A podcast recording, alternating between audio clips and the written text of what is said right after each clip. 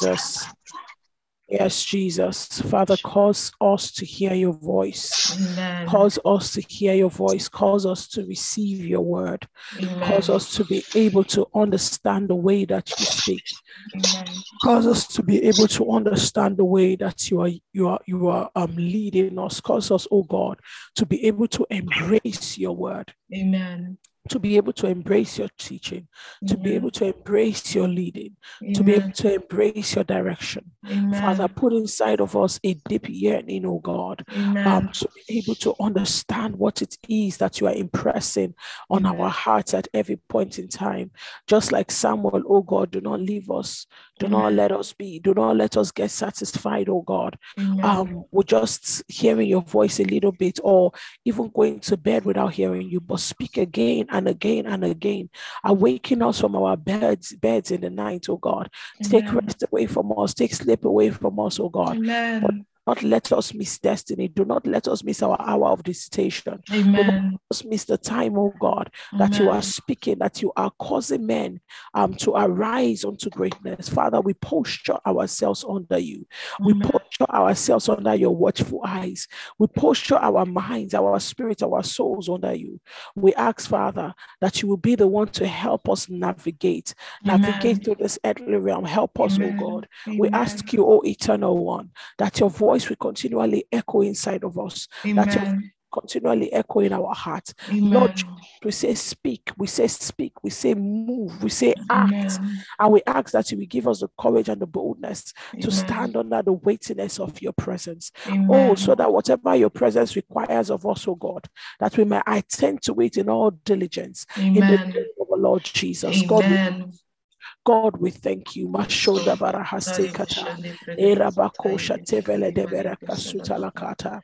Oh, thank you, precious Holy Spirit. Thank you, Father. Thank you. Thank you, Lord. In the name of our Lord Jesus. Amen. Amen. Amen. Amen. Amen. Good morning again, everyone. Good morning. Um, it is always Good morning.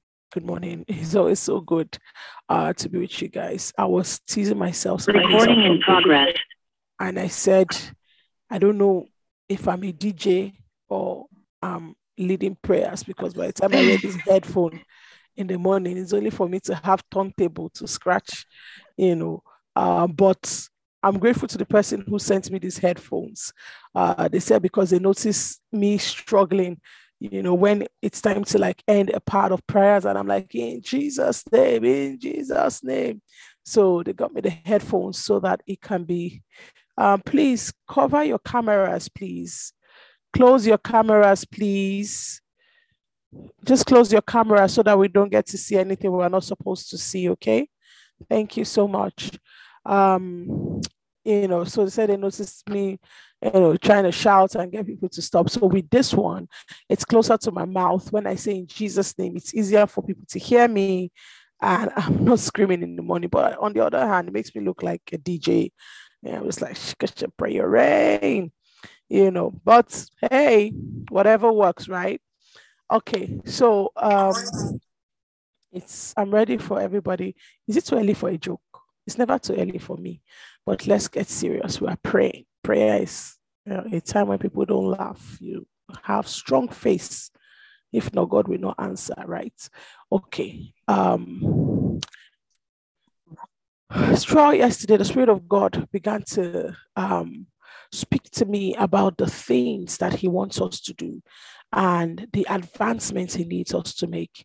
And I felt in my heart that when, as the Lord began to speak about that, um, I sensed in my heart that the Lord was satisfied um, with the the, the the leaps we had made in the place of prayer and the things that we had touched you know uh, we had prayed about ourselves we had prayed about our hearts our spirits our minds in fact, we have prayed about so we have prayed about so many things, and I felt like the Lord was like, "Yes, yes, yes." You know, um, a group of people who are not coming to say today, your this will happen, that will happen. Yes, we've prayed for things, but the things we want, you know, in terms of material things, have not be, been the focus of this prayer. And to be honest, if I'm the one leading prayers. It, it I, it most likely will never be the focus of any of my prayers except the lord categorically commands and says hey see you know i need you to to take a whole prayer. I want you to pray about, um, you know, people's finances, people's, you know, resources. Pray for this. I want to, to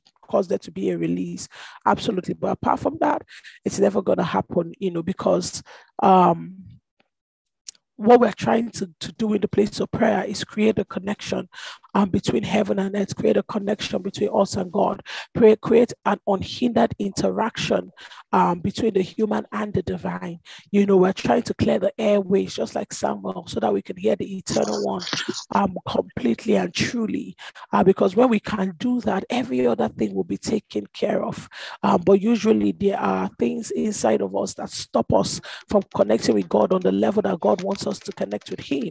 And so, because of that, we go through life consistently struggling, um, you know, consistently trying to um, gain all these resources because it's not easy anymore. The ease, you know, is taken away. But when you create a connection between God and yourself, the ease is restored, you know. So I felt like the Lord was saying, Hey, I, I like all of that. And then God began to speak about the advancements He needs us to make um, in the world and in the systems of the world. And so part of the things that God began to say to me was um, the strength of our offices and our ability to translate our spiritual things into tangible solutions you know. And as the lord began to speak about this um he took me through different parts and we ended up at the seven spirits of god.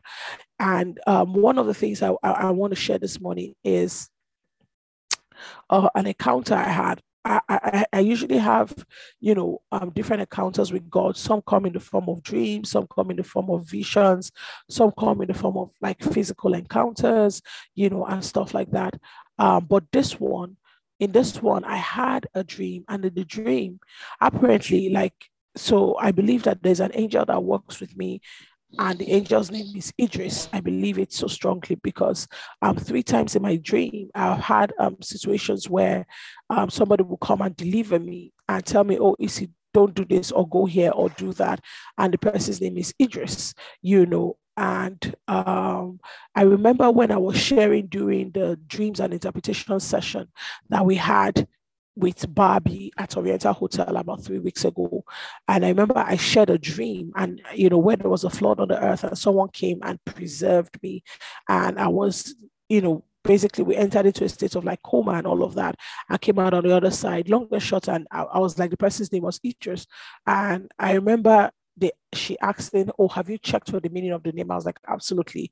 Initially, I used to think, Is it a human being? Like, what is this? But then I realized that the encounters I used to have, every time this person appeared to me in my dream, or the person would say, Oh, the Lord said I should save you, or the Lord said it was a messenger of God.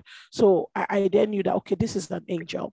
And uh, when I looked at it, it, uh, it actually meant the Lord, but I didn't do a further study. So I was like, oh, okay, if you go to the root of it, it means the Lord. I was like, okay, I thought, is it the Lord? Is it the angel of the Lord? I just knew it was um, a divine being. And then when we shared it at Barbie's meeting, Apostle Tome sent me a message immediately and said, hey, P.I., have you considered that perhaps this is the angel that walks with you? And I checked, and it actually means the glowy or the fiery Lord. You know, and I remember different times when people would prophesy to me, or I go into meetings and they're like, you know what, I just see fire behind you, the fire of God, the fire. I'm like, this fire people are seeing everywhere. Well, I don't know, you know. So, but then it, it began to make sense to me. Now, even when we had um, that encounter during our prayer and people see this glow, you know, that looks fiery like a flame. And if, even when you look at when it dissipated, it kind of looked like it had a life of its own. And it was like a flame. When it ended into the light bulb, it seemed like a flame that was dissipating away. And I'm like, oh, there you go, Idris, you're showing off, you know, the glory and the fiery Lord. Um, and even, you know, I also recognize that even in terms of prayer, um, and the kind of ways in which God leads me in prayer and the kind of parts and the kind of audacity to declare, you know, I began to realize um, certain things that the Lord um, is doing and the kind of angel he's postured to work with me. I don't believe it's just one that works with me, but I believe that he is one of the major you know, ones that work with me, especially in the affairs that pertain to destiny, the destinies of men, the destinies of people, the destinies of nation, um, and, and also as it pertains to um, preservation and birthing and the seed, you know. So, um, yeah, I, I believe that really strongly. I say that to you because, so in this vision, um, Idris comes to me once again and says, um, and I'm like, hey, you know, what's your name? He's like, Issy, come. The Lord says I should take you somewhere. I'm like, okay, what's your name? My name is Idris. I'm like, okay, cool. No, I've been seeing you a couple of times, so let's go. And we're going out to this place. And then we get to this um, place where it's like a, I see a waterfall, and underneath the waterfall, there is a cave. And and you know before even the waterfall they are like um man-made fountains you know and all it looks beautiful but you know mini spooky and all of that. So I'm like, yeah, what are we doing here, sir? And he said to me, he said, you know, walk forward and, you know, go into the cave. I was like, why? Why would anybody go into the cave? You know, and he said, um, because the Lord wants to show you something. Um, I'm like, what does he want to show me? You know, oh outside is a pretty good place for him to reveal stuff to me. Like we don't have to go into the cave. And so he said, because the Lord wants to show you something. I'm like, what does he want to show to me? He says, the Lord wants to show you the seven spirits of God.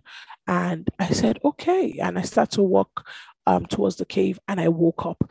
When I came out of that dream, I realized that first of all, I was like the seven spirits of God. Like, what is that? Like, why? And I went back, I started searching Isaiah and all of that. But then one of the things I realized was the Lord was trying to show me the multiple operations and dimensions of manifestation of his spirit, you know, and I'm like, okay, God, but I didn't fully understand it. And it's taking me a while to come into that. So yesterday, when um, the Lord began to speak to me and say, Hey, my people, you know, the, the places I want them to get into, we've dealt with so many things within them. Now it's time for them to begin to like prophesy and begin to walk in the strength of my my office as God and as it is meant to operate through them, you know. And he began to say, The seven spirits of God, they need to understand it and they need to walk in the strength of it. So, of course, I pulled up my notes, I began to, you know, go over it and study. So if you go to the book of Isaiah, the book of Isaiah 11, and in Isaiah 11, the Bible says, There shall come forth a rod from the stem of Jesse and a branch shall grow out of his roots. The Spirit of the Lord shall rest upon him the Spirit of wisdom and understanding, the Spirit of counsel and might, the Spirit of knowledge and of the fear of the Lord. His, des- his delight is in the fear of the Lord, and he shall not judge by the sight of his eyes, nor decide by the hearing of his ears, but with righteousness he shall judge the poor and decide with equity for the meek of the earth. Now, here is um, this scripture in Isaiah 11. And it's speaking, of course, about Jesus. We know that.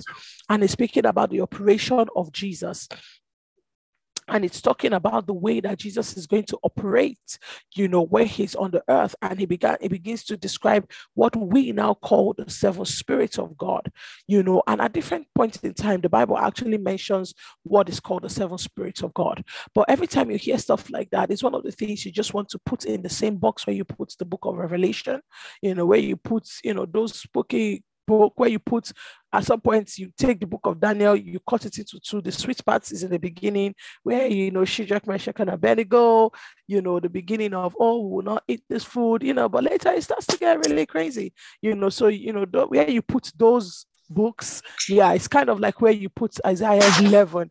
Um, but then there is a revelation and there's a depth and and there is a uh, there's a clarity and empowerment of God that lies within these books. And every time you see um, the words of the Lord or the revelation of God, um, it's not just God speaking about who He is. As a matter of fact, when God begins to enlighten people concerning who He is, it is because God is enlightening them concerning who they are. God, the Word, Jesus is our mirror that is held up to our face, and it is the one that gives us a reflection of who we are and what we should look like. So every time you see scriptures, irrespective of how windy and spooky it looks, pay a closer look at it because it's also giving you a sense of identity and clarity concerning who you are, what you carry, and the realm within which you are meant to walk.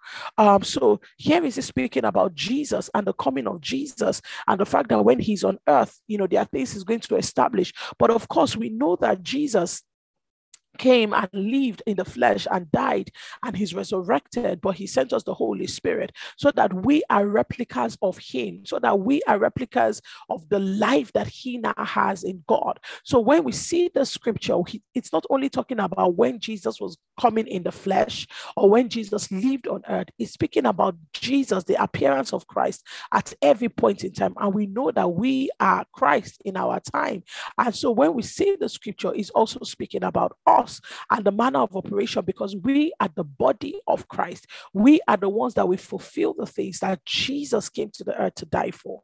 And um, you look at it speaks about all the spirit, the spirit of wisdom, the spirit of understanding, the spirit of the Lord, the spirit of counsel, the spirit of might, the spirit of, of knowledge, and the spirit of the fear of the Lord. You know, um, it speaks about all of these things. And at the end, it then says, and his delight is in the fear of the Lord, and he shall not judge by the sight of his eyes, nor decide by the hearing of his ears, but with righteousness he shall judge the poor. So it begins to tell you that the reason why these spirits are in operation is for two things so that he might judge and so that he might decide. So all of this, he says, and he shall not judge by this because of the resting of the Spirit on him. He's able to judge accurately and he's able to decide accurately. The truth is, a man is only as powerful as the decisions he makes. You cannot raise for yourself a, a, a realm of operation or a space of operation um, that is beyond the decisions you make. So the decisions you make, the judgments you pass, determine what operates in your space. So if you decide to stay away from food and you decide to come into the revelation of what fasting is like and seeking the Lord and staying in the Lord, the decisions you make begins to determine what streams towards you. You know, and the Bible now says that because of the operation of the Spirit of God upon his life, his judgment is clear, his decisions are different. You know, says he does not judge by the sight of his eyes, nor the hearing of his ears, but with um in righteousness and equity, he would judge the poor. So it's all about judgment, it's all about about judgment. Um, so just like Solomon, Solomon began to ask God for something, and God said to him, "You know what you want by reason of the sacrifices and all the things that you have done." And Solomon said, "Listen, you have given me a heart of wisdom, but now, Lord, I pray that you will give me the ability to be able to, de- de- to determine the, uh, to be able to judge accurately, judge between good and evil." So he says, "You have given me the spirit of wisdom, but now help me to be able to judge, because it's not enough for the spirit to rest." Rest upon me, the product of the resting of the Spirit must be the judgments that I make. And I have explained to you guys that the word that Solomon used when he said, Help me to be able to discern, is the Hebrew word bane. Now, you see this word in operation um, from the time of David and Goliath. The Bible says that the children of Israel uh, were on one side and the Philistines were on the other side, and there was like a valley, like a gully between the both of them. And Goliath will go there, and from there, Goliath will torment the children of Israel. He will speak, you know, against the children of Israel until David came and David went to battle. Now, the, the, the same word that Solomon used when he says, God,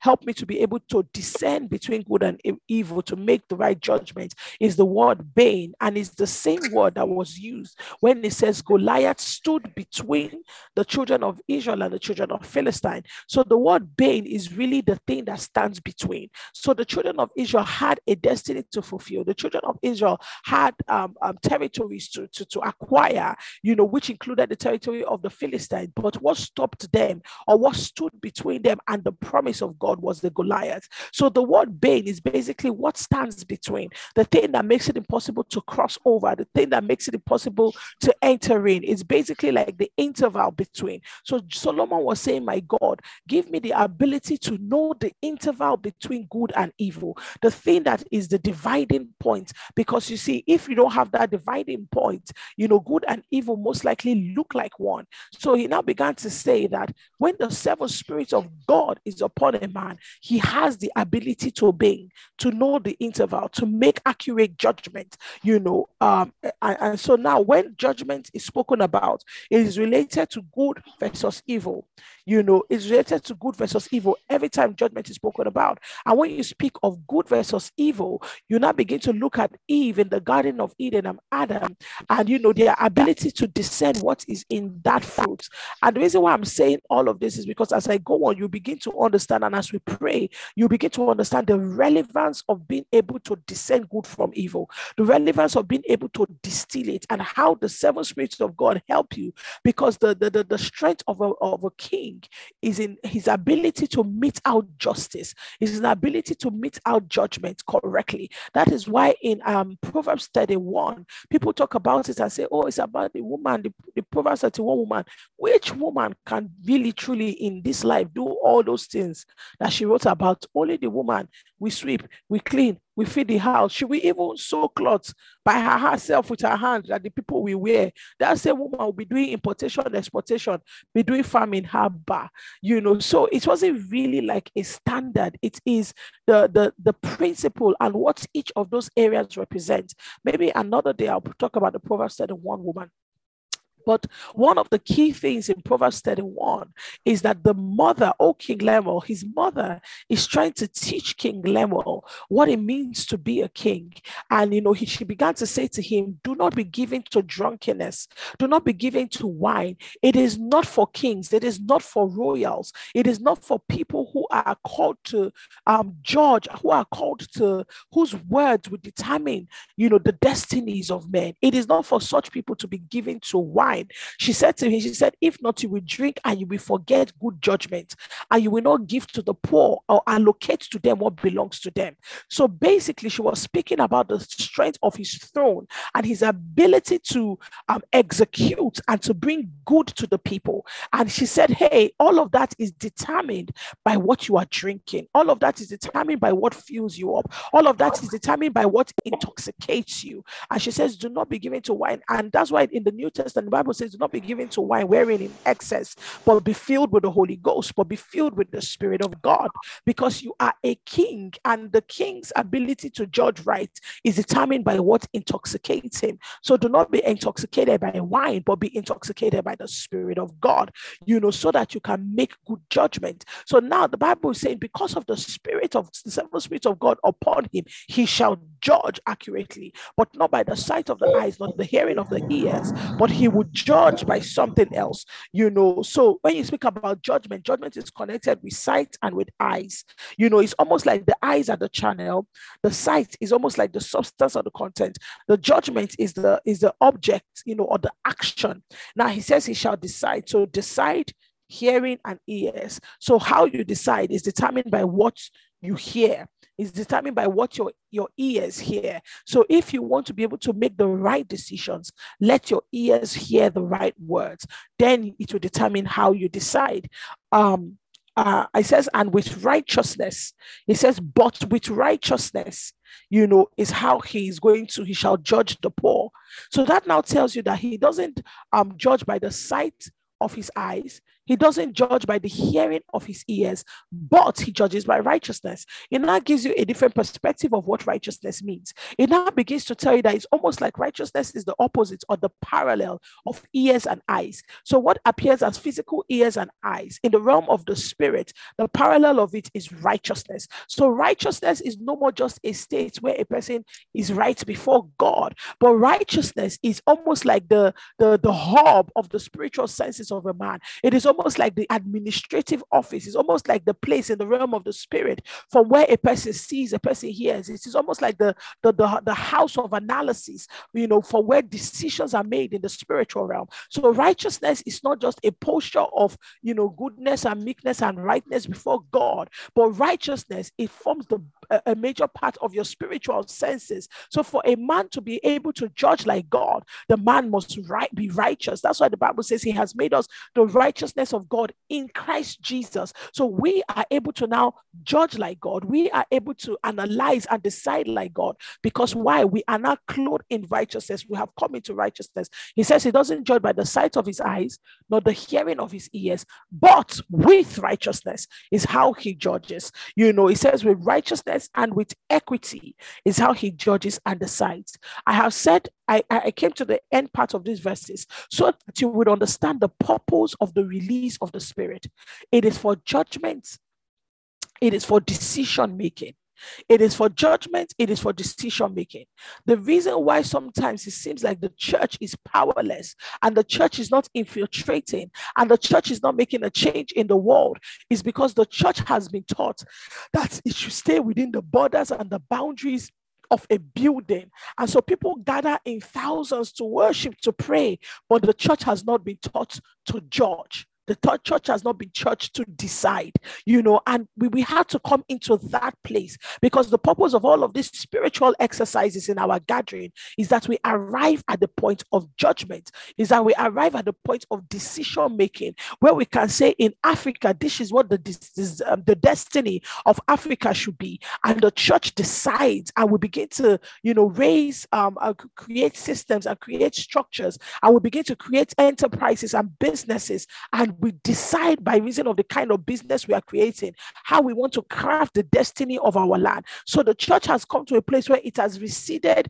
into worship and prayer and has stayed away from decision making. But as you go on, you begin to realize that the seven spirits of God is given to the church to be able to judge and to make decisions to be able to judge and to make decisions concerning the destiny of the earth. This is why God releases his spirit.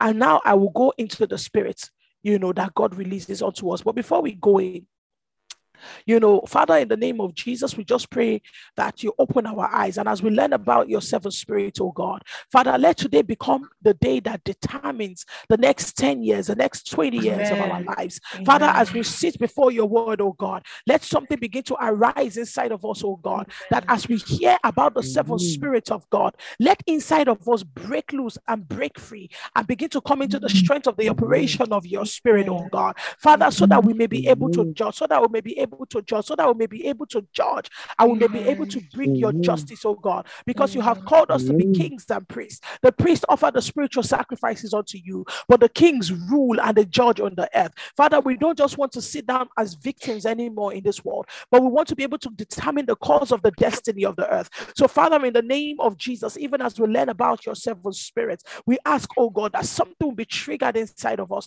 We ask, oh God, that something will be strengthened inside of us. Let everything that pertained to righteousness that has been tamed by the culture of this world, that has been tamed by the lies of Satan, that has been tamed by the lies of hell, oh God. Father, let that taming break in the name of Jesus. Let the chains break in the name of Jesus that has domesticated the church, the church that is not supposed to be the reflection of the lion of the tribe of Judah, that, that has become domesticated by hell and by darkness and by deceit. My God, let that spirit of domestication break in the name of Jesus so that we might be released, we might be set free. We, oh God, might be able mm-hmm. to feel the earth and we might be able to bring forth the judgment of God in every system, in every area, in every sphere, in the name of our Lord Jesus. basobra, sobra ketelede, le krios karabasande, la kande brekete sekete. And so I pray for myself in the name of Jesus. I want you to make that prayer for yourself. That as you begin to learn about the expression of the Spirit of God, let something shift inside of you. Let something shift inside of you.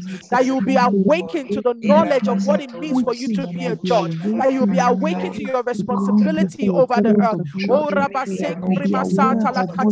the day that the king is made a king, you are no more responsible for yourself. It is not just about how you feel, it is now about the people. Oh.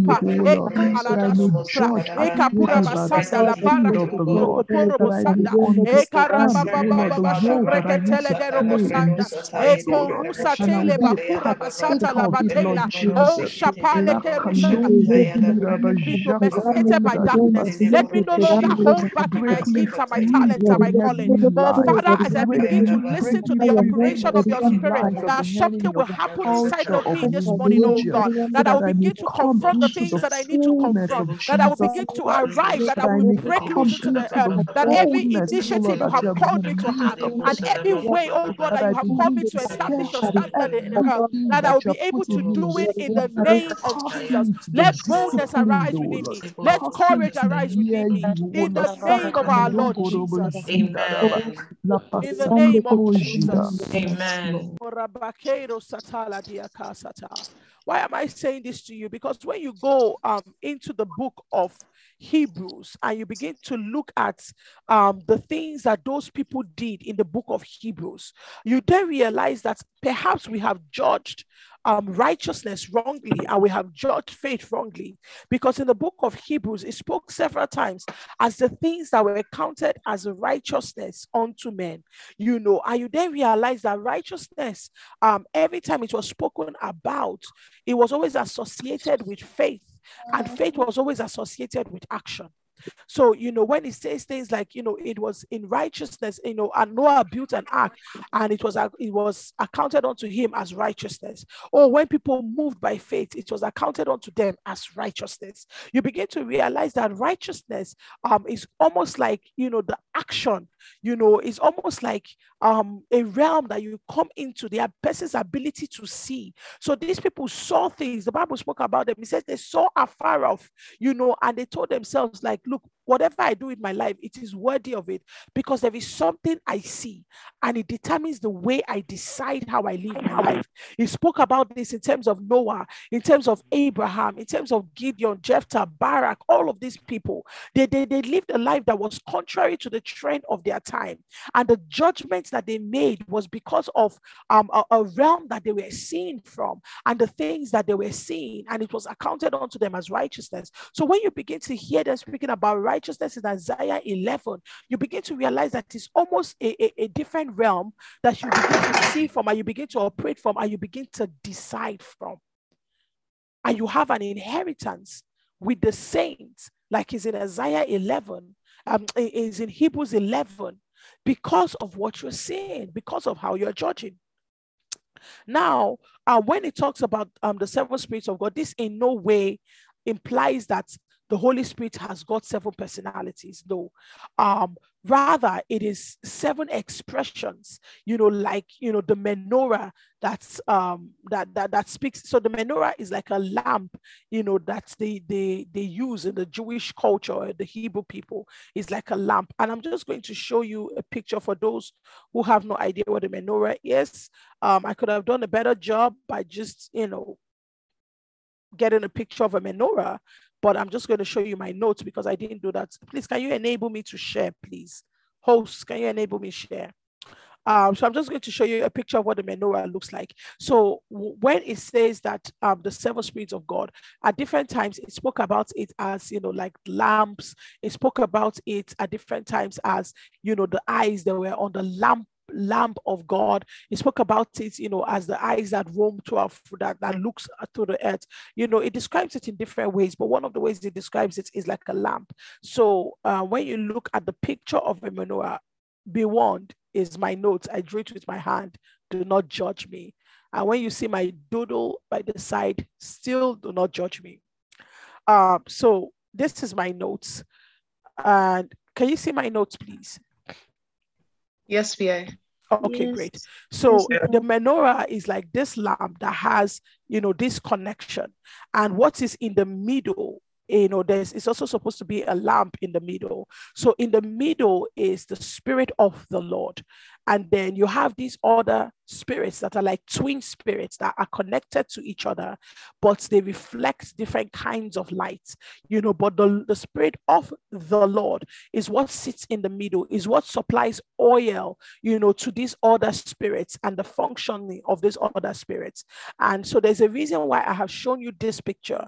And if you have your notes, you can just draw something similar to this and keep it in your head. Keep this picture in your head so that every time you think about the seven spirits of God, you think about the spirit of the Lord and you see it as the central focus, oil supplying spirit to the other expressions. And then you also remember it's almost like twin spirits. The fear of the Lord is connected to the to the knowledge of God.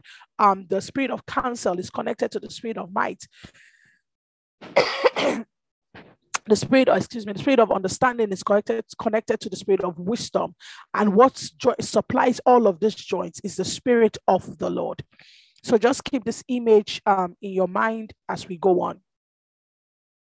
So, um, so it's it's not like the Holy Spirit has got seven spirits, but it speaks about seven expressions of the of the spirit of god. It speaks about seven expressions not that there are seven spirits. That's not what it's talking about.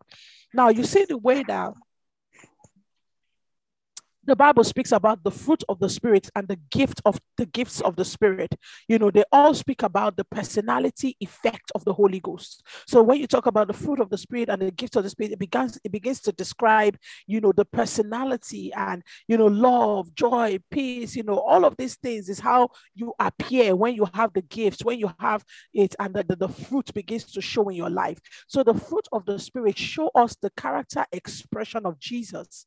The gift of the spirit show us the power, you know, that is at work. When, when the gift of the Spirit is in a man, you begin to operate in power. But the seven spirits is the administrative work of God. So, completely different things. The fruit of the Spirit shows the character expressions of Jesus. The gifts show us the power, but the seven spirits is the administrative work of God.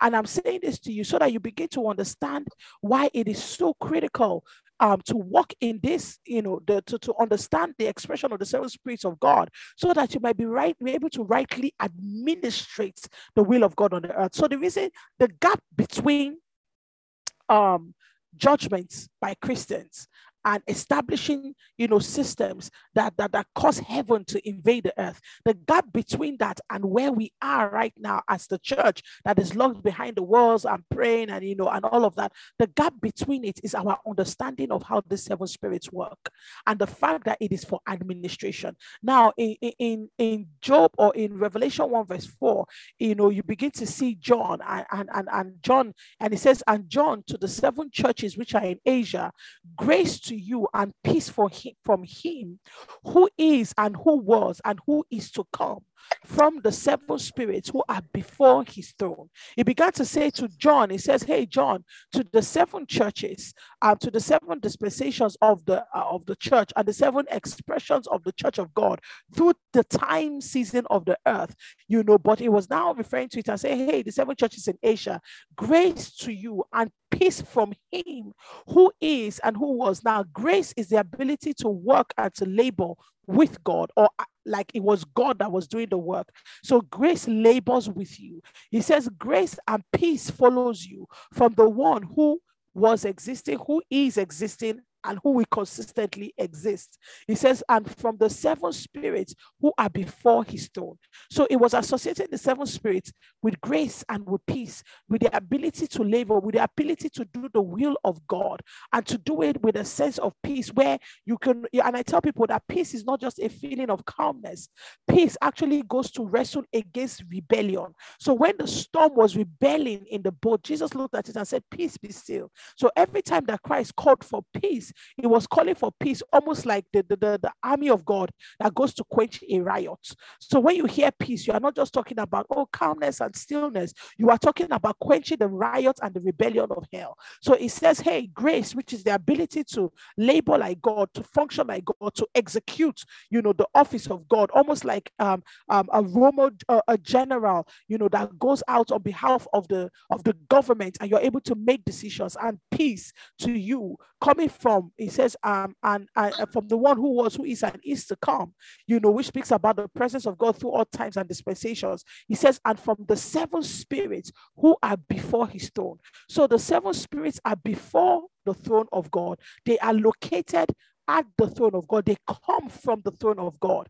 Now, the throne of God communicates the admin, admin center of God. Because when you speak about throne, it says the, the, the it says um the earth is the Lord's. It says the heaven is his throne and the earth is his footstool. So heaven is where the throne of God is located. That's not where God is, but that's where his throne is.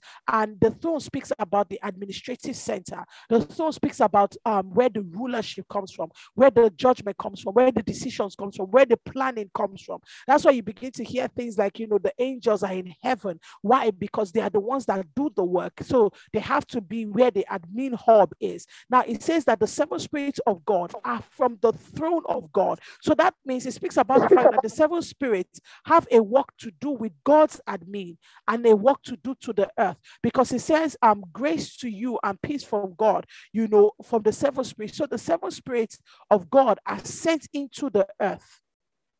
This is different from the gift of the Holy Spirit, which is sent to the church.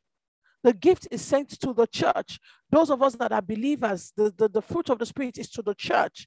So it helps us functions, function as believer. It's between ourselves, within ourselves, you know, for God and all of that. But the seven spirits is sent into the whole world, into the whole world, not just the church. It is sent to go and function in the whole world.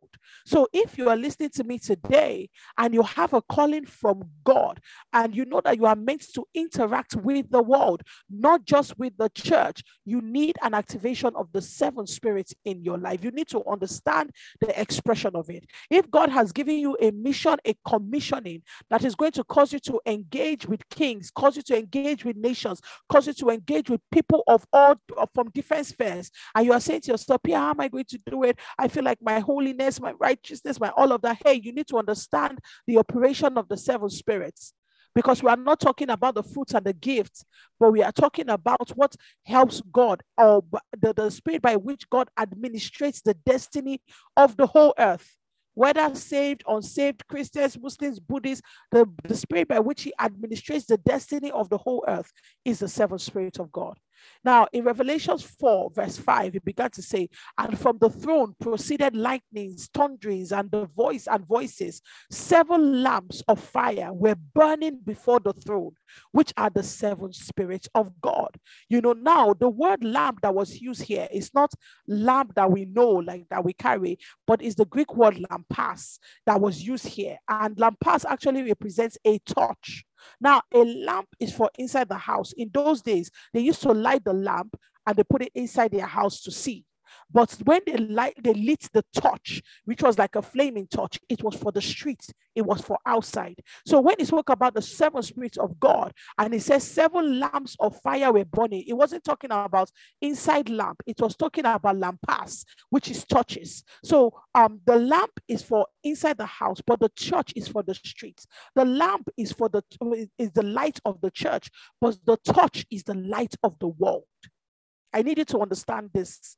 The lamp is the light of the church, but the torch is the light of the world. So when the Bible spoke about the seven spirit, it called it the seven torches of God that goes into the whole earth, that goes into the whole world, that hits the streets, it's not talking about just the one that illuminates us within the church, where we're like, you know, Holy Ghost revelation. Mm, that's so powerful. It's not talking about Christianese. It's talking about what comes from the throne of God that is able to go into the whole world to operate able to go into the whole world. And I don't know what, as I speak about the seven spirits of God and it's being the lampas of God that, that is able to engage the whole world, I don't know why I'm, I'm remembering the story of the angel that stood between um, the children of Israel and Jericho. And Joshua went to the angel and said, Hey, who are you here for? Are you for us or you are for them? And he said, I'm not for either of you. I'm not for either of you. Why? Because and we know that who Joshua met was Jesus, you know, and he said, Hey, who is he? He's the captain of the host of heaven, you know, and we know who the captain of the host of heaven is. But you see, in that point, his his um, manifestation was not manifested just as the Jesus for the children of Israel, but it was manifesting as the lampas of the whole world, the one that is able to interact with Jericho and able to interact with the children of Israel, the one that is meant to bring judgment and meet justice to everyone on the earth and cause there to be equity, irrespective of the God that you serve, because there are general rules that govern the whole earth and govern and the entire humanity, but there are rules that govern the church. So, sorry, mute your microphones, please. Please mute your microphone. So at this point, he's talking about the, the, the touch to the whole world, you know, and he says, Hey, I'm not for you, I'm not for them. What I'm teaching you guys this morning is so critical so that when you even go into the place of prayer, you can understand that you should not be timid as a believer and you don't need to misinterpret the manifestation of the Spirit of God and limit it to the to the place of you know where you are comfortable within the church but understand that there is a dimension of the operation and the administration of his throne that is to the world. Please mute your microphones. Um, so now um, it, it, uh, it, said, it now begins to say, and now I looked, and behold, in the midst of the throne and of the four living creatures, and in the midst of the elders stood a lamb, as a lamb, as though it had been slain, having seven horns and seven eyes, which are the seven spirits of God sent into all the earth, all the earth. The seven spirits of God are sent into all the earth, not just the church. God's administration rides in all the earth on the basis of the seven spirits. The Holy Spirit operates in the juris, in, in every jurisdiction according to the seven spirits of God. So Jesus is the light of the world. Jesus is not the light of the church only, but Jesus is the light of the world. Light connotes the testimony and the revelation of Jesus Christ. So he says, As long as I'm in this world, I am the light of this world. You know, for it is the um, it is the it is God, you know, in, in, in Second Corinthians, he said, It is God who has commanded light to shine out of darkness, who has shown in our shone in our hearts to give the light of the knowledge of the glory of God as is in the face of Jesus. So you begin to realize that every time he spoke about light, he was speaking about Jesus. And the Bible says that he is the light of the world. So that means within Christ and within the personality of Jesus, there are expressions of him that belong to the world not just to the church, not just to the ecclesia, you know. Um, so we, we must begin to understand this as we look at the seven spirits of God you know. So, Father, we ask that in the name of Jesus, as we study your word and as we study the seven spirits, we pray, Father, that you begin to show us. And if there is any part of us that we have limited and we have tamed, um, and we have kept away from engaging with the world because we have misinterpreted holiness to be safety from the world. Father, I pray you begin to show us. I pray you begin to break um, the previous mindsets and you begin Amen. to re, um, reveal to us, oh God, um, that the true expression of your spirit is in engagement with the systems of this world. Amen um now why why why are the seven spirits necessary it says and now you know what is he that is um, restraining and he that is revealed um, reveals in, in time. He says, For the mystery of lawlessness is already at work, and only he who now restrains will do so until he is taken out of the way. And then lawlessness, the lawless one will be revealed, whom the Lord will consume with the breath of his mouth and destroy with the brightness of his coming. Who is the lawlessness, lawless one, the Antichrist, the man of sin, the revelation of the man of sin? And he began to say that the only thing that is constraining him is the Holy Ghost that is in in the earth. It, he is the one that is stopping the manifestation of the Antichrist. But how does he stop it? Through the manifestation of the fullness of the Spirit of God. You know, and you know, the Bible speaks about this in, in different ways. But I want you to think about Zerubbabel and how the Bible spoke about Zerubbabel building for God. And he says that he, the, they rejoice to see the plumb line in the hand of Zerubbabel. They rejoice to see um, the measurements, the the the um, the width, the breadth, how far God will go, where he will not go, how he will move. They rejoice to see it in the hand of Zerubbabel. But how was he going to rebuild Israel? He was going to rebuild it by the seven spirits of God. Now, it says a stem will come out of Jesse. You know, he called it a stem coming out of that's how Isaiah 11 started. A stem will come out of Jesse. The spirit of the Lord shall rest upon him, the spirit of understanding, and the spirit of counsel and might, the knowledge of the Lord. Now, it's interesting that he say calls it a stem coming out of Jesse not a stem coming out of David. Because in Matthew 1, when Jesus' genealogy is read, he calls him the son of David. But in Isaiah 11, he calls him the son of Jesse.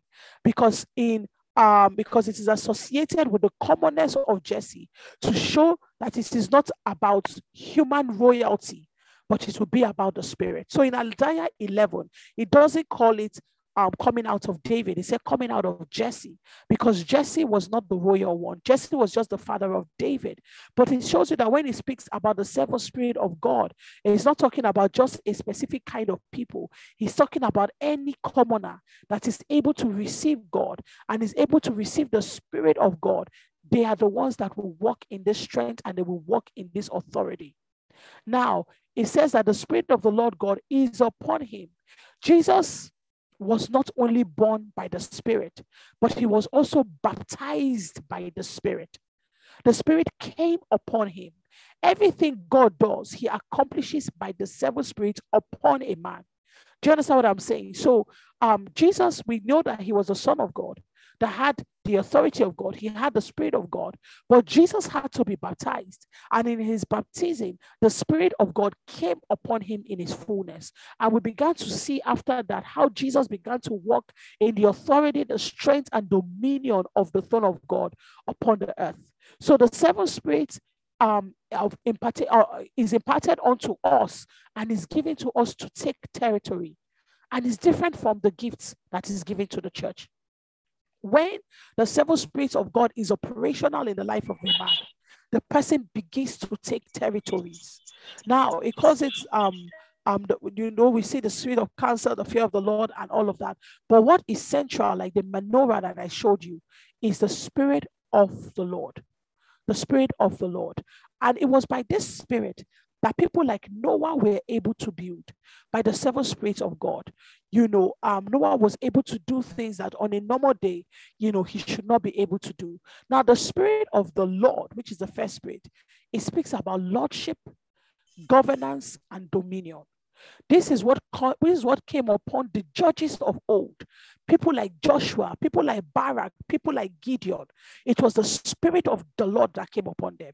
Because the Lord, you know, we have two meanings. The Lord speaks about Adonai, owner, Jehovah himself.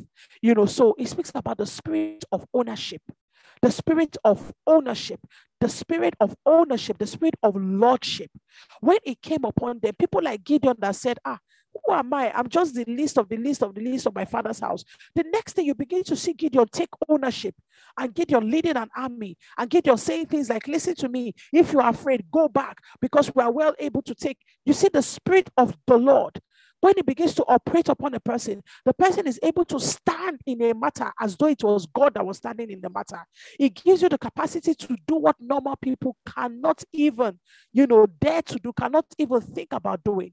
So when the name of the Lord is, implies judgment, implies being a judge, and it takes the seven spirits of God to operate in the governance and dominion, just like people, um, just the way that people did in the Bible, people like Moses, you know, and you know when the Bible began to say that um Jethro said to Moses, he says, Hey, you know, this work you cannot do it by yourself. And the Bible says that God took of the spirit that was upon Moses and he put it upon seven people. What was the spirit that was upon Moses? It was the spirit of the Lord because Moses was able to mete out judgment. Moses was able to perform functions that it was not normal for one man to be able to perform. All the spirit, um, all the function of the of the judges was done as a result of the spirit. It was done as a result of the spirit. So you need the spirit of the Lord to rest upon you for you to be able to take ownership. Now, Noah showed a picture of this by being able to handle all the animals that entered the ark. How could one man control all the animals? How could one man be able to lead snake? He was able to lead lion. He was able to lead the bear. He was able to lead um, all these animals. Why? Because the spirit of the Lord was upon him. The spirit of ownership and dominion. So when God gave man dominion in Genesis 1, part of what God placed upon him was the spirit of the Lord, the spirit of the owner, so that man could take control of the earth. Now, I am saying this to you so that you begin to understand that what has been missing in your chase, what has been missing in you being able to cause that thing that God is building through you to spread through the whole earth is the operation of the Spirit of the Lord. You have a business and you know that it provides solutions for people. But you have been operating on in a small way. You have a ministry and the message that god has given to you is so great and so powerful but you have not been able to break the boundaries of your locality and spread it to the whole earth. You need to come into the operation of the spirit of the lord. It was the spirit of the lord that was upon people like joshua that made it possible for joshua to cause the sun to stand still until he was able to win his battle. Why the spirit of the Lord, the owner and dominion of the earth, is what made it possible for him to command the sun. And the sun responded to Joshua. Now, um, it was the spirit of the Lord that was upon people like Isaiah. When Isaiah was able to uh, delay the sun, you know, he was able to control the dial of Ahaz because, you know, he says, Oh, what will be the sign that God has heard me that I will not die? You know, and he said, What do you want? And he said, Okay, now let the sun go back you know, those kind of crazy things is the spirit of lordship that was upon people like Elijah. And Elijah was able to say, It will not rain and it did not rain. And then he went back to pray and came back and said, It will rain, and it rained. So when the Spirit of the Lord is at work within a man, you speak as though you were God. You stand in positions that God could stand in. You bring judgment to the earth the way God will bring judgment to the earth. I need you to understand. So it's not just about you standing and saying, Hey, I am the righteousness of God in Christ Jesus. Oh, I know who I am. I can do all things. Do you truly understand? That it is an expression of God's Spirit that makes it possible for you to control these things, that makes it possible for you to cause these things to manifest. So this morning, I want you to pray because we just first touched on the Spirit of the Lord. And I want you to begin to ask God to help you. That because the Holy Spirit is the is the is the fullness of all of the spirit he's the one that causes each one to manifest so ask ask god that lord let me understand the spirit of dominion that has come with the package of the Holy Ghost. Help me to understand it. Help me not to limit the expression of the Holy Ghost because there is a dimension of you, Holy Spirit, that is the owner of the earth, that is the owner of the whole world. Help me to understand what it means to walk with the spirit of the owner. Help me to understand what it means to not be limited in expression. I want you to pray this morning. Ask the Lord that there will be an activation of the spirit of Adonai inside of you, that there will be an activation of the spirit of ownership, there will be an activation of the spirit of dominion and dominance inside of you. Are we together? Are we praying together? Ask God that even as you have heard about the spirit of the Lord, even as you have learned about the spirit of the Lord, that you will no longer be limited. Let there be an activation inside of you that makes it possible for you to break the boundaries. There are things that God has called you to do, and you have been timid you have not been able to activate. Perhaps you are even in agriculture, you are even in farming, you know, you are in things that even have association to do with the physical earth. And you have said to yourself, How can these things be? You need the spirit of dominion. You need to understand the working of the spirit of dominion. So, Father, I pray that in the name of the Lord Jesus, even as you have called me to take the gospel to the whole earth, help me to understand the spirit of dominion. Help me to understand, oh God, what it means for you to be the one that is in control control of the whole earth. What it means for you to be one that is not limited in expression. What it means to be the one that has ownership, oh God, over all of creation. Stand. So that I might actualize my office, oh God. So that I might actualize my office, oh Lord, into the power, influence of what God has called me to be, the spirit of authority in the of the Lord Jesus, that irrespective of where I stand, I will be able to read everything. I will understand that the entity has no fullness in God. God and all things are dominant in the name of the Son. Walk in the spirit of control and authority to expression of the Holy Ghost in the name of the Lord Help me to unlock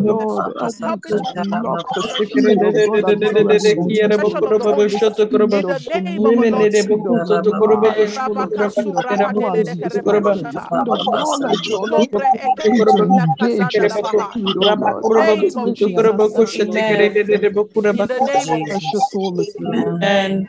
You know, this morning I want to pray specially um, for people that the Lord has called into government, into politics, uh, people that the Lord has called um, into areas of life that has to do with um, ruling the boundaries of the earth. It may even be a physical work that you have.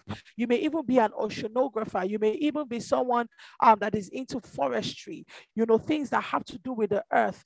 Um, I even pray also for people that have to um, spread things. You know, God may have called you. I remember when I was talking to you about dominance, which is the highest level of multiplication, which is the spirit that, which is the work that God has called man to do. He says dominate, but you cannot dominate the whole earth if you don't have the expression of the spirit of the leader or you don't have the expression of lordship coming out of you. It is a spirit of dominion that makes a man to be able to enter a nation and you look at the land and you say, I will take this land.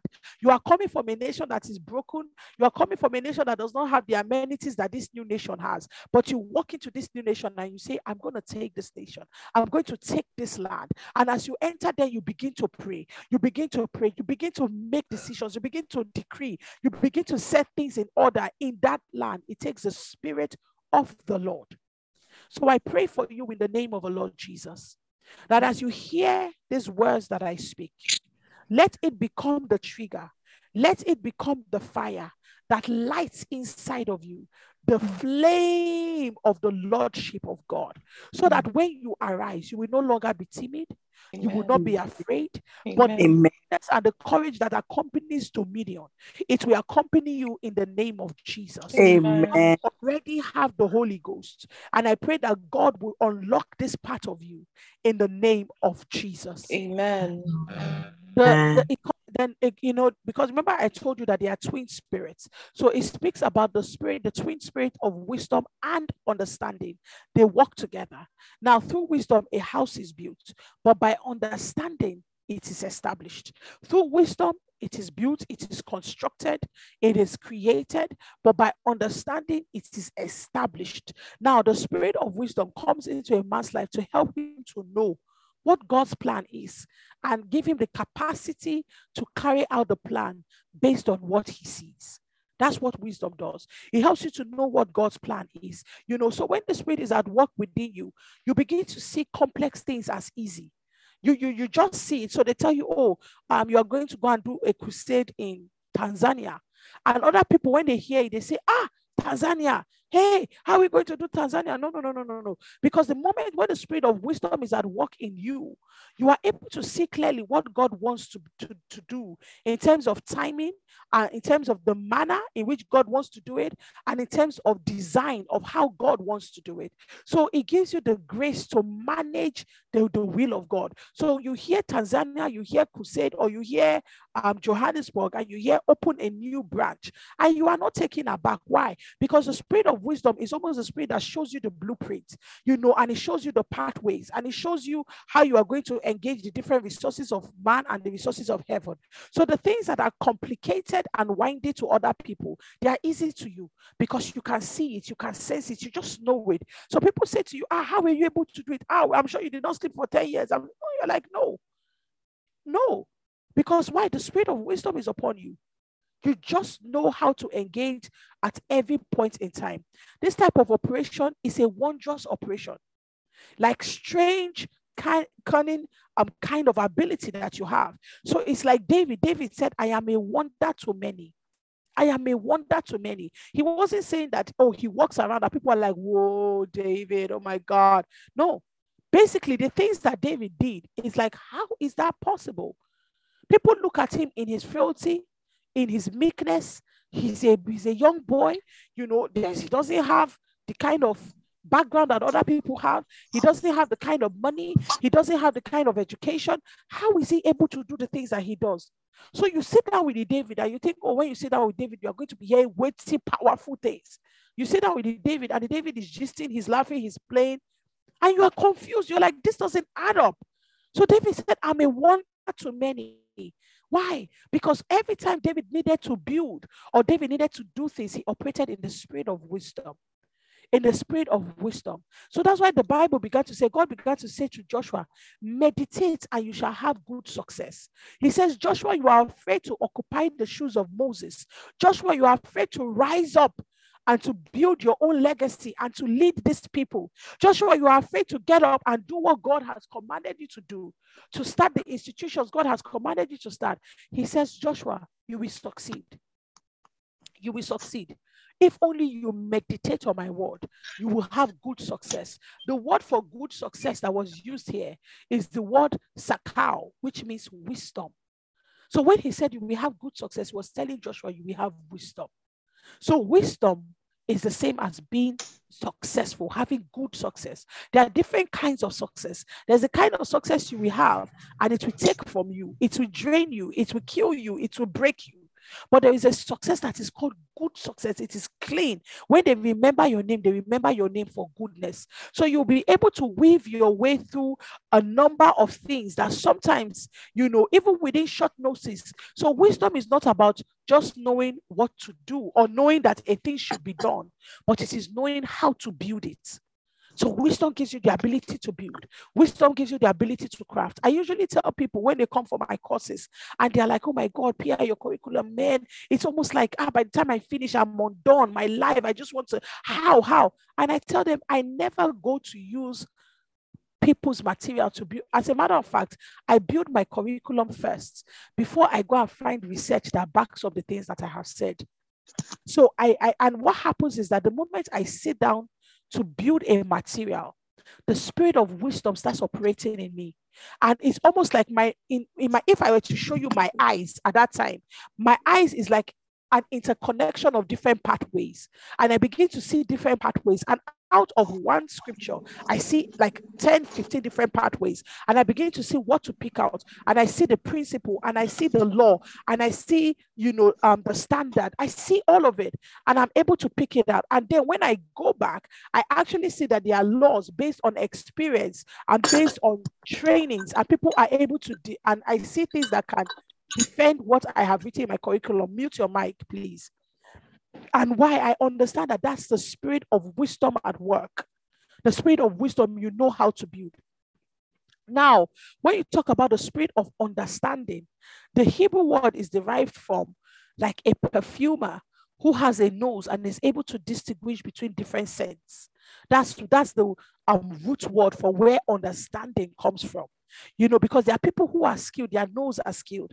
They are able to take, you know, you give them a fragrance and they they turn it like they're like, hmm, there's lavender and I smell a bit of a mint and I smell a bit of this. You know, their nose is so skilled that they can distinguish between different scents. That's what the spirit of understanding, that's where the root word understanding has come from. So people come and you know there are complicated situations, and while everybody is shouting in the boardroom, and everybody's like, "No," but you say the problem is if you go this far, this will happen. You are like a perfumer. You are skilled. You are able to discern which, which, which fragrance is coming out of where. So it gives you the ability to make complicated things simple, you know, and it's the same kind of spirit that came upon Aholiab and Bezalel. And so Aholiab and Bezalel were able to craft. So Moses, in the spirit of wisdom, he knew that okay, a temple, you know, has to be built. Um, he knew that he knew the standards of the temple. He saw the blueprints and all of that. But Aholiab and Bezalel had the ability to craft. They had the ability to decipher. They had the ability to break it down into a workable plan the ability to break it down into a workable plan. And this spirit is necessary for leadership. If you're going to be a leader, because like Jesus, um, in the case of Judas, Judas was complaining about the alabaster oil and say, "Oh, this woman, you know, how could she break it?" Jesus already knew that Jesus was Judas was a thief, but Jesus never dealt with people based on their obvious weakness, but he dealt with them based on what God was doing.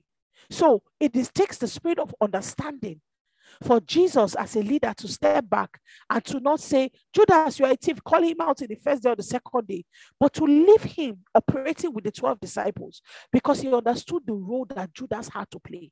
So, as a leader, um, when the spirit of understanding is at work in you, you know what to do at every point in time. The Bible says, and the children of Issachar They understood the times and they knew what to do, and their brethren were at their command. So that's the spirit of understanding. The spirit of wisdom helps you to see into complicated situations and helps you to create pathways and create patterns. And you are able to come up with things that other people cannot come up. But understanding breaks it down into a workable plan and how it should be done. So this morning, I need you to pray. My God, let the operation of this twin spirit let it come alive in me. Let it come alive in me. Let me begin to operate in the spirit of wisdom and let me begin to operate in the spirit of understanding. Father, before now, I had just modeled it up, and every time I read about the seven spirits of God, Lord, I just pass by it. But Lord, by reason of me hearing your word this morning, I want to come into a deeper expression. I want to be able, oh God, to stir up the, the different arms of this spirit. By God, let the spirit of wisdom be awakened in me. Help me to be able to see things clearly. Help me to be able to see patterns. Help me to be able to read the trends of the world. Help me to be able to come, come up with solutions, oh God, in the name of the Lord Jesus. My God, give me insight. My God, give me clarity. Oh, Father, the same way that in the spirit of wisdom, people like Noah were able to know how to build the ark. But Father, also give me the spirit of understanding. Help me to unlock it because I already have it, oh God. But help me to unlock it. Help me to understand, Father, how it works. Do not let me live a limited life. Do not let me live a limited version of myself. But God, I ask that in the name of the Lord Jesus, that you will cause the spirit to stand up inside of me. Let there be nothing in my life, oh God, that is so complicated that I don't know what to do. Because this spirit is given to me, this seven spirits are given to me to be able to operate in the whole earth.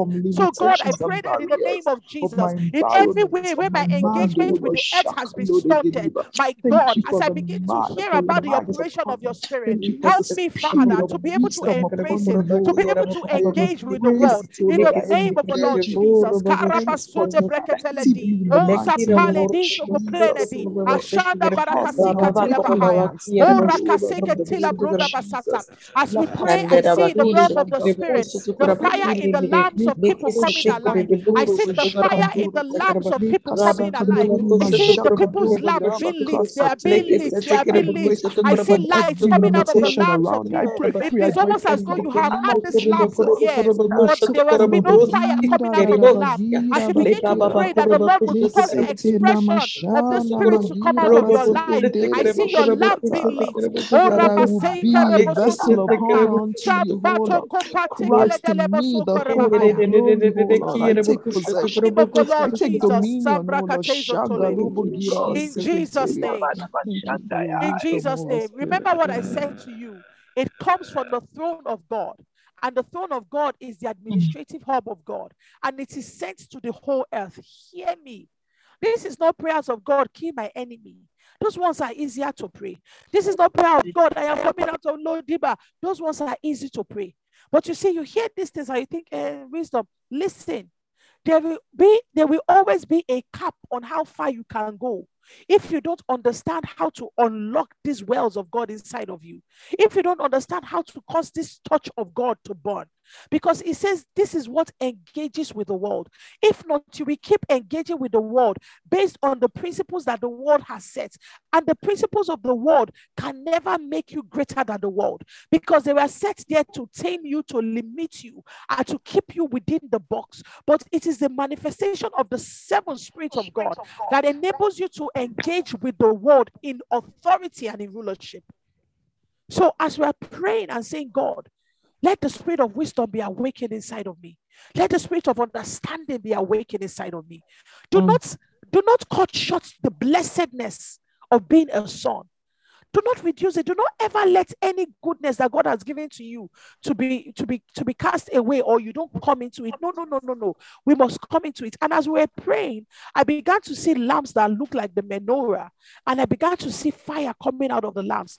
And what I realized that it was like we were in a dark room and there was no light in the room. So, of course, there is stumbling. And I saw a lot of people just sitting in the darkness because they didn't know where to go and they were afraid of stumbling. So they sat in the darkness. But as we began to pray, I began to see fire coming out of the lamps of people.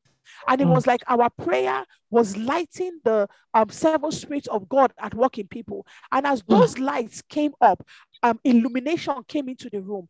And the people that were sitting in darkness began to get up and they started walking around. And I perceived in my spirit that what the Lord is saying is the reason why the world is in darkness. And the reason why even great men and great people in the church, people who pray for hours, people who study the word, people who are, you know, supposed to do things, and people that God has called to rule. The reason why they are sitting in darkness is because we have not lit these seven operations of God. I remember he called it the lampas that comes from the throne, the touch that goes into the world. So I perceive in my spirit that what God is lighting today it's not just the housekeeping inside of you, but what enables you to go out and to engage with the world. Now, the, the, the second twin spirit is the spirit of might and counsel. It's a twin spirit, real quickly. Now, counsel is, is a very strange virtue, but it's also the spirit that operates. Now, the Bible says he, he has declared the end from the beginning and from ancient times the things that are not yet done, saying, My counsel shall stand and I will do all my pleasure. So um, you begin to realize that he spoke about Jesus. He says he being delivered by the uh, determined purpose and foreknowledge of God. You have taken um he spoke about how Jesus has had been taken by the lawless ones. He says, but he was delivered according to the purpose and the foreknowledge of God. So um he was taken by the predetermined counsel of God. Now, when the spirit falls on the believer, he does not do things outside of context. That's the spirit of counsel. You do not do things outside of context. Plans are established by counsel, and it is by counsel that wise people wage war. So that's what the spirit of counsel is. You are always able to bring things into context. So when people say things like, Oh, PI, someone asked me yesterday after an Instagram live session. I said, Ah, PI, how is it that you are able to just answer questions? You are able to, like, you know, bring the big picture. You're able, why? Spirit of counsel. Because every time I pray to God, I'm like, God, give me context. Help me to Yeah. never interpret things My dad is based on where, please mute your microphone. Help me to never interpret things based on where I stand as an individual, but help me to see the big picture and to bring context to the experiences of my life. Because the thing about context is that you are able to endure things that other people cannot endure. Because you see it, you understand. The Bible says he was de- delivered according to the predetermined counsel of God. When um was it Pilate that said to him, Don't you know that I'm able to save you? Look at the way I'm talking to you and not answering me. Jesus looked at him and said, Are you for real? He said, No, my life, I laid down my life myself. And if I needed saving, I have hundreds and thousands of angels that, that can appear now and deliver me from all of you. But I will not do so. Why? Because the spirit of counsel rests upon me. And the spirit of counsel is the spirit that compels a man to want to walk according to the will of God. It is a spirit that brings context to your strengths, context to your wealth, context to your suffering, context to your pain. Counsel um, is a progressive detail to purpose. It brings details progressively to the purpose of man, to the purpose of places. And that's why when it says things like all things work together for good today that are called by God, now it is the spirit of counsel that helps you to understand that indeed all things work together for good. All things work together for good. Now, when you operate in the spirit of counsel, what happens to you is that counsel releases might. When you have the counsel of God, it gives you a certain kind of strength. You know, the Bible says, scripture says, he does everything by the counsel of his might. Might is a displayed strength, but might comes from counsel. Counsel produces might. Strength is in our spirit. We are strengthened by his spirit in our inner man. So it is the spirit of counsel that causes us to have and operate in the spirit of might. Now, the judges often walked in the spirit of might. People like Samson, he walked in might. They did mighty things. You know, they changed, they toppled over government, they toppled over system. They were able to operate, they were able to break the altars of the father's houses. They went to war. You know, the Bible says these men took over kingdoms, they took over territory. They fought the kind of fight that you're like, my goodness, is the Bible lying? How is this possible? It's the spirit of might. When the counsel of God comes, because what counsel does is that it narrows your options. You are no longer taken by, oh, what would these people say? What does this person think? Oh, what? No, no, no, no, no. It narrows it to the will of God. It narrows your options to the will of God. And because you are no longer taken by the multitude of things, you are now able to bring your strength, funnel your strength into one pathway. And then you are able to walk in such a great strength that the world looks at it and they call it might. You do mighty things because you know what the counsel of God is. The capacity of a normal human strength to display the strength of God's majesty. That's the, the spirit of might just the way that people like um um um uh, people like um Gideon and people like Samson operated, and even David, the spirit of might. Why? Because the counsel of the Lord rests upon you. The counsel of the Lord rests upon you. There are marriages that you should look at and you say, My God, this is a mighty marriage. Because when you see the things they do and the way they operate, you are like, this should not be possible to any two human beings. But guess what? It is the counsel, the spirit of counsel that up activates the spirit of might. So put your hand on your head today and say, God, let the spirit of counsel be activated in me. Amen. Do not let me hear this sermon and take it for granted. Do not let me hear this sermon and a situation comes to me and I say things like, Well, I don't know, I don't know. But God, help me to stir up the spirit of counsel Help me to quest for it. Make that prayer. Help me to long for it. Help me to desire it, oh God. Help me to come into a place, Lord, where I am searching your heart and searching your spirit and searching you for counsel. There should be no situation that is so complicated that I cannot know what your will is. Help me to come into the place where I embrace the need for your will, where I embrace the need for, under, for, for understanding what you want. Because when I walk in the spirit of counsel, Lord, I am able to receive might because when I know what to do, I have the strength to do it. So, God, I ask that in the name of Jesus, that the spirit of counsel will be activated inside of me. Oh, so that I can do great and mighty things upon the earth, so that I can walk in great and mighty ways before you. In the name of the Lord Jesus. Thank you, precious Holy Spirit. Thank you, precious Holy Spirit. Thank you, precious Holy Spirit. People like um, um, um Joseph, they knew the counsel of God concerning Egypt. Then they were able to do mighty things and they were able to make Egypt a mighty nation. What has been missing from your life is the spirit of counsel. Counsel brings all things into context. And when you have counsel, you are not in a hurry. When you have counsel, you don't walk away from places just because it doesn't feel good. When you have counsel, you do not break truces, you do not break covenants just because you feel bad. When you have counsel, you are able to bring your relationships into context. You are able to bring your struggles into context. And the moment you do that, people may look at you and say, My goodness, I see her obvious weakness, but at the same time, I see her operating and doing mighty things. Amen. Why? The spirit of counsel releases might. Now, the last set of spirit is the spirit of knowledge and of the fear of the Lord. We will touch on that tomorrow. The spirit of knowledge and of the fear of the Lord. And we'll begin to look at the things that people are able to do because of the fear of the Lord. But tonight, today, I just pray for you that in the name of the Lord Jesus, the Bible says the testimony of Jesus is the spirit of prophecy.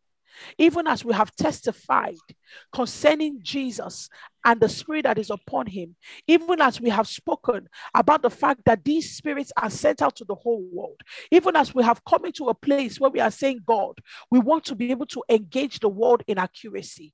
Father, I ask that in the name of our Lord Jesus, that as your people go through the day, let these words begin to play in their heart, Amen. let these words play in their spirit, let them come into a meditation of the things that we have said, oh God. Amen. Father, I pray that you will raise people who operate in the spirit of Adonai, the Amen. spirit of lordship, people Amen. who are not afraid to confront the world, people who are able to establish the boundaries of God, even Amen. in the physical earth, in the name of Jesus.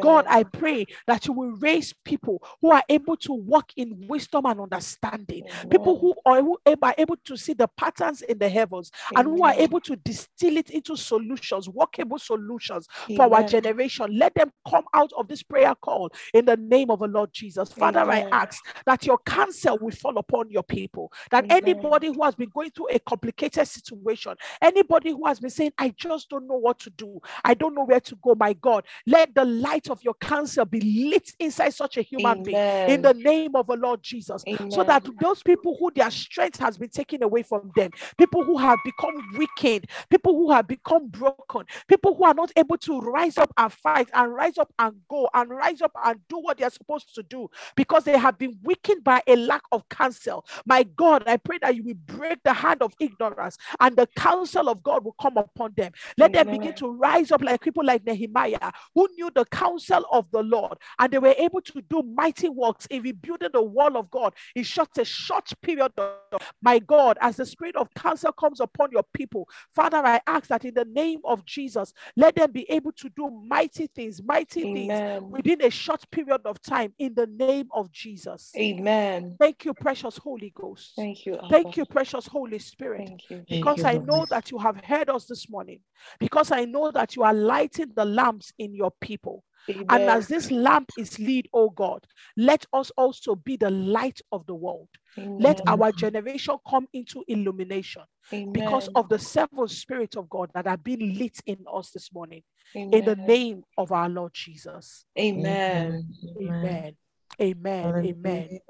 Thank you, precious Holy Spirit. Thank you, precious Holy Spirit. As you go through the day, one thing I want you to do is to believe God. Stay in the place of prayer. Stay in the place of asking the Lord.